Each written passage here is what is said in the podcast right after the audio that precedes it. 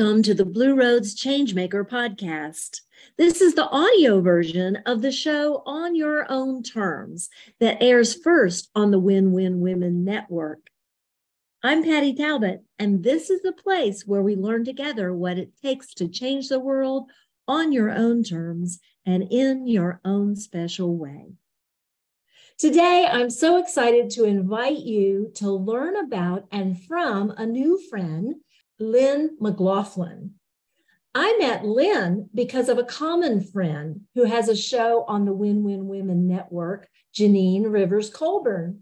Lynn was on Janine's show back in the fall in September of 2022 talking about emotional CPR. CPR for our emotions. When we're feeling out of sorts, unsure about ourselves, or we're in pain or hurting in some way.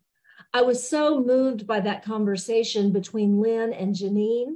And I was listening to it as I ran through an airport in London on my way home. But after that brief bit of conversation that I heard, I just knew that I also needed to feature Lynn and her change making work on this show for this audience as well.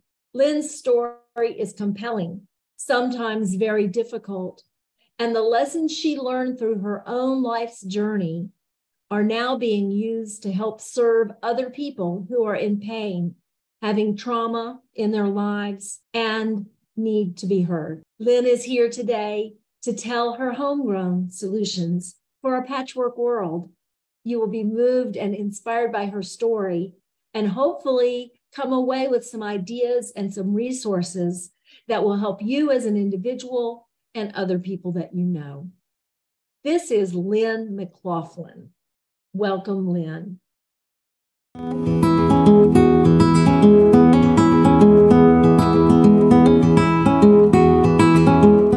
I've come to understand that there are so many moving pieces of who we become. And I love that you say homegrown because it's to me, it's not just the family trauma because that was a big piece of it.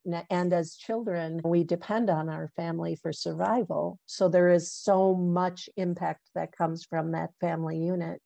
But I think it's really important to also name like individual trauma or individual impact. I like that word better. That happened in the school system or happened with friendships or happened in other areas around my community and then also naming collective or systemic impact of what created really, who Lynn is. And learning more about who I am means that I can look at my privilege and the way that the world impacted me as a young white female in this suburban life. I had looked at the way I navigated life and what I've come to understand. And I love this way of framing it. I have lived experience with substance use. I started using substances at the age of 12.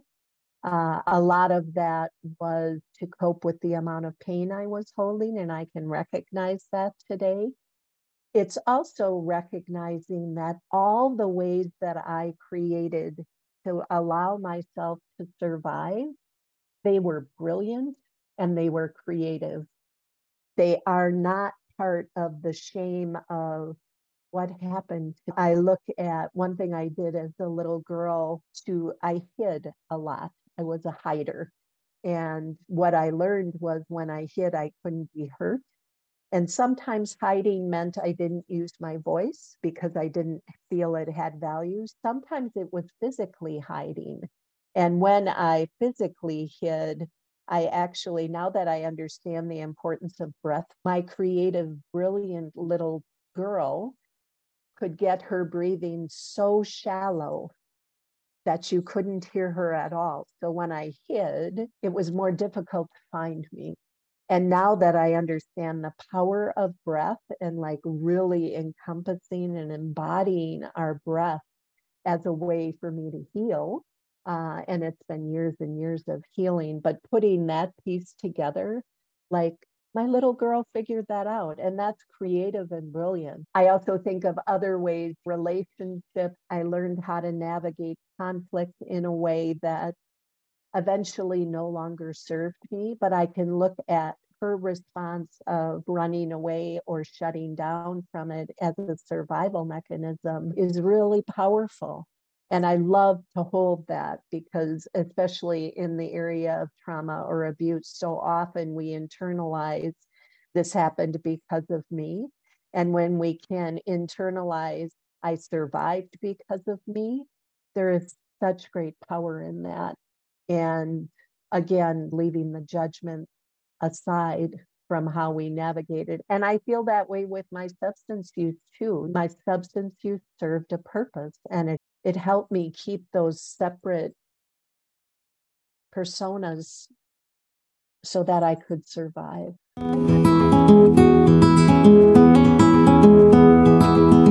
The most important thing to me in my life and my work right now is allowing people to be real and I say that very broadly, and I can talk more specifically about some of the work that I do.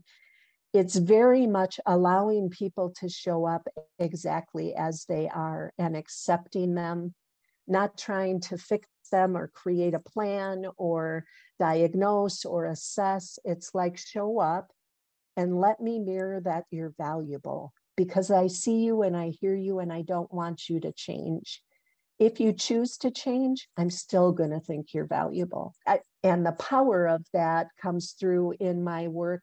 I do a lot of work in the peer world. Peer specialists are people in the state of Wisconsin anyway, they're people with lived experience with mental health and or substance use. And it's showing up and again, unlike a clinical model where very often the emphasis is on we're going to get you out of there and get you over here. The peer model is I'm just here to be here with you and to hear you. Oftentimes, when I talk about the world of trauma, trauma happens when we are not seen and heard.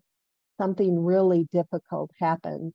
And sometimes, out of good intention, people try to shift us out of it because being with someone who's in pain is really hard. You don't want people to be in pain. And there's beautiful empathy in that. There is validation in saying, I see you and you're in pain. I was teaching a class yesterday and we were talking about trauma, and someone in the class said, Yeah, but Lynn, my parents did the best they could. And I said, I honor that and value that. And I think it's really important that we acknowledge they did the best they could with what they had. And I was hurt. And we need to be able to sit with that hurt and honor that hurt and value that hurt. So, my passion comes through in creating spaces where people can do that. And it's honestly when I think about codependency and all of these other issues that I've worked through, when I believe that all people are whole and complete, like fundamentally whole and complete, there are no broken people, I can let go of fixing because there's nothing to fix. They're living life and navigating life how they know how. And if they, like I said, if they choose to make a change, if they choose to say, this piece of my life no longer works, I'm going to be there to say, how can I support you in that? And if they change their mind again, how can I support you in that? And yeah, that is my passion place. That's the change maker place. I think so often we go to a place of urgency and fix. And when we can slow down and be, you know, we are human beings, we are not human doings. And there's so much that gets wrapped up in that. We are what we produce. We are valued because of what we do. And a lot of that is the capitalistic construct of forgetting who people are. So I very much want to value people. I don't want to value, and I shouldn't say don't want to value, because if a person says there is value in what I, I don't ever want to take that away. And you have value when you're sitting still and doing nothing. And that's a really hard practice to do. But yeah, so yeah, that's my passion place. That's the place I want to be for change.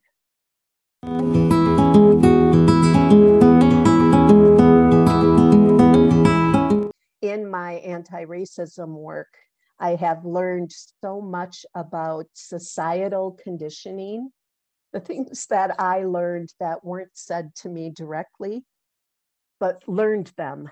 But really, to me, being willing, and this is the space that I want to create for all diverse stories, I think is the best way to say it. Again, trauma heals when it is witnessed, pain transforms when it's witnessed. And having the willingness and ability to sit with someone and recognize our biases and judgments come up and set them aside and set them aside. And oftentimes that can be hard. I think about it a lot with kids. Mm. We have a beautiful principal, a high school principal in town here who spends time with kids. And oftentimes, when a, a teenager is sent to the principal's office, he goes out and talks to them automatically. And a teenager showed up and was very angry in the classroom. And the teacher said, Go to the principal's office. And the principal said, I'm not going to punish you. What's going on? And the young man said, I've been going out with the same girl for two years and we just broke up. And rather than, oh, what do you know? You're just a teenager, get over it, you're going to have more love, he sat there with him and said, I remember what that pain feels like. And I remember how hard it was to get over that. And what can I do to support you? If we could slow down and see people's pain and recognize that there's nothing wrong with them. Something happened that created the way that they're responding to life. And that is always the case. And sometimes it's hard to believe because it feels so intentional. And I have my own biases around different things, and I'm committed to keep looking at them so, from a diversity standpoint, like I said, from an anti racist perspective, it is so important to me and a core value of mine that I allow people to share what they experience. And I need say nothing. I hear it, I see them, I hear them, and I validate the emotion behind it. All of those pieces are so important to the healing of our world in so many different ways.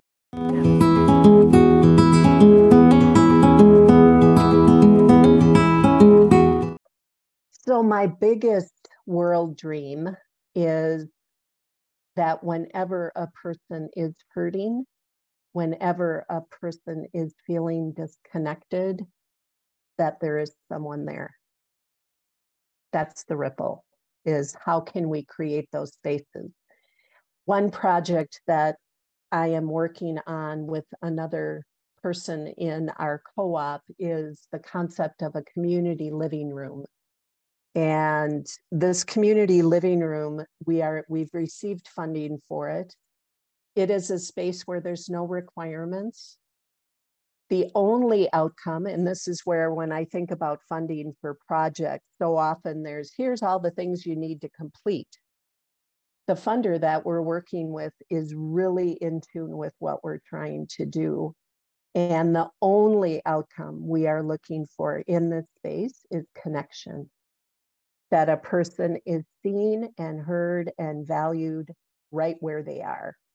And sometimes that might take the form of an actual community living room space, which we just found out we may be getting next year. Our pilot project is very much pop up spaces where we can take this group of people, and the training that we utilize is emotional CPR, as well as another one called the missing piece, which is all around emotion. Like, how do we recognize our comfortability with emotion? How do we recognize our comfortability with others' emotions? So it's really having these incredible transformative conversations and helping people learn how to do that. So when someone comes at you with big anger, I'm a person that is very fearful of that based on things that have happened in my life. And recognizing my discomfort and taking the risk in and saying this person that's their anger it's not mine and so creating these spaces where people can show up. So right now we have pop-up community spaces. A space that we recently held was for an organization. They reached out to us. They had a board member die by suicide. And it was a surprise, a shock, as any time grief and loss happens, that happens, trying to figure out how to navigate it people, there's just so many emotions. So we created a space where they could come in and share where they're at without judgment. There were people that expressed regret. I wish I had reached out more. Or I knew she was struggling, but I thought she had it handled. Or I didn't want to pry. Or so many different things were shared and letting people know it's okay to have those emotions. That's real. So it's really creating these spaces for healing, creating spaces for authenticity where you can share what's real for you. And I'm a firm believer that that these spaces will also serve as suicide prevention because you think about all of the different ways that people hold on to things out of fear of another person's judgment or assessment or rejection. And we want this space to be unconditional. And the other part is we recognize we're human too, right? So we're going to mess up and it's going to be messy and awkward. And we don't have it all figured out with it being a pilot, but we're committed to creating spaces for connection. And yeah, that's my big world dream is when someone is hurting, when someone is feeling disconnected or lonely or caught in their thoughts, that there's someone they can share them with without fear of, like I said, all of those things that happen or the ability to correct it. So often it's like, here's all the things you should do and there's no even acknowledgement that oh my gosh i just tried to fix you. That's not what i wanted to do. I want to hear where you're at. And having the courage to say that. So yeah authentic human connection. There it is. Let's change the world with it.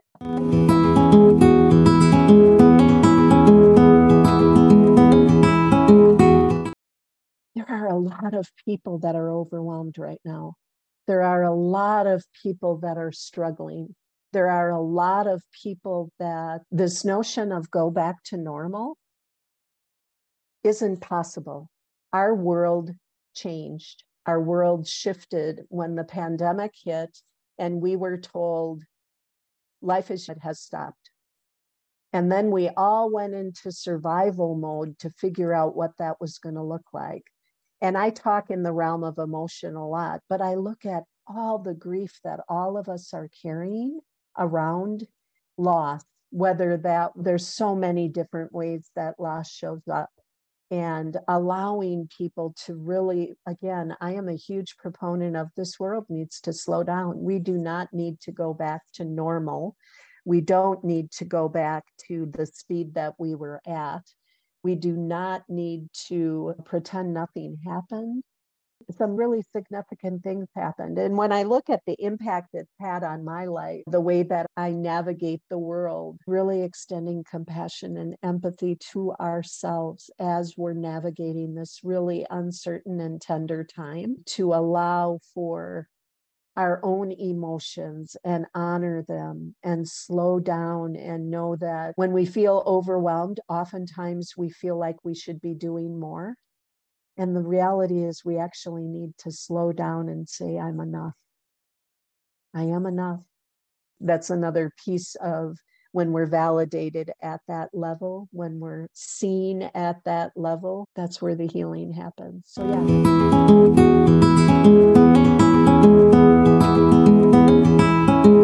I have my own LC, which is www.dandalliance. It came about because for so many years I felt like a dandelion, like the weed, the bother in the lawn. And through my healing, I came to understand how beautiful dandelions are. Like they're nutritious and they have mystical qualities to them. And I have yet to receive a chubby little fisted hand with dandelions that wasn't pure unconditional love.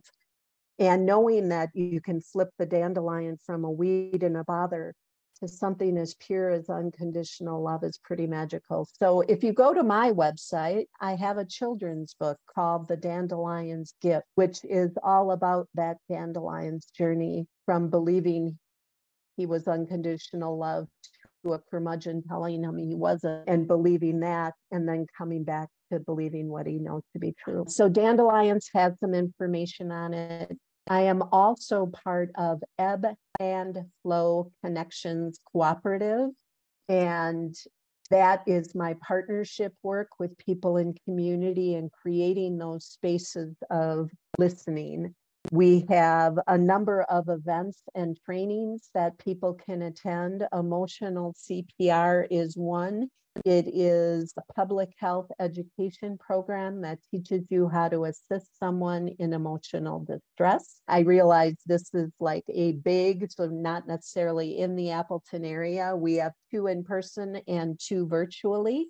We also have the missing piece training, which is specific to navigating emotion. And that curriculum was written by my partner and I. And we have that for youth, we have that for organizations. And then I also do peer support work and coaching. So if people are looking for individual a coach or something like that, please feel free to reach out and contact me, probably through the Dandelions website as far as individual coaching.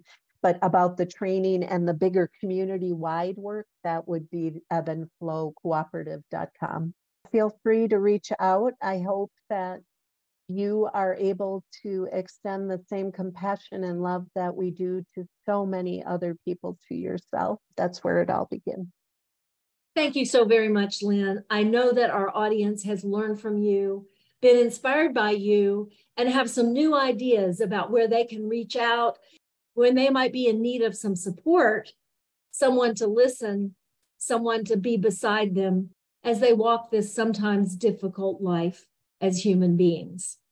The other thing you've given us is places where we can develop skills like those that you have so that we can be better friends better colleagues, better neighbors, better human beings to walk along others as they are facing challenges in the life journey that we share. I hope you'll reach out to Lynn and take advantage of the resources that she's told you about. Her work in the world, supporting people who have had trauma in their lives, is indeed change making work. Because when we sit with one another, open our hearts and our ears, and give our time to each other, we change the world by giving people what they need and giving people hope. I hope you'll also follow my work at Blue Roads Education. If you go to my website, you will find resources there that will support you in your journey to make the world a better place. In fact, research has shown us that there are 16 skills that all changemakers have in common. My work and passion in the world is all about celebrating, supporting, and cultivating changemakers like Lynn and like you. Please reach out to me if you're interested in free resources that I have available to you, if you're interested in courses that will help you become a better changemaker, if you're interested in changemaker circles that are accountability groups for changemakers, or if you're interested in individual and group coaching take a look at my website, download the one of many resource called the Overwhelm First Aid Kit. Because before we change the world, sometimes we have to get our own ducks in a row so that we are not too exhausted to do our part. Next week, we will feature another change making woman whose story exemplifies the changemaker journey and the attributes of changemakers. And in the meantime, May you be grounded in your beingness, guided in your doingness, generous in your connectedness, and inspired in your reflectiveness so you can change the world on your own terms. I'm Patti Talbot. I'm always learning, and I know you are too.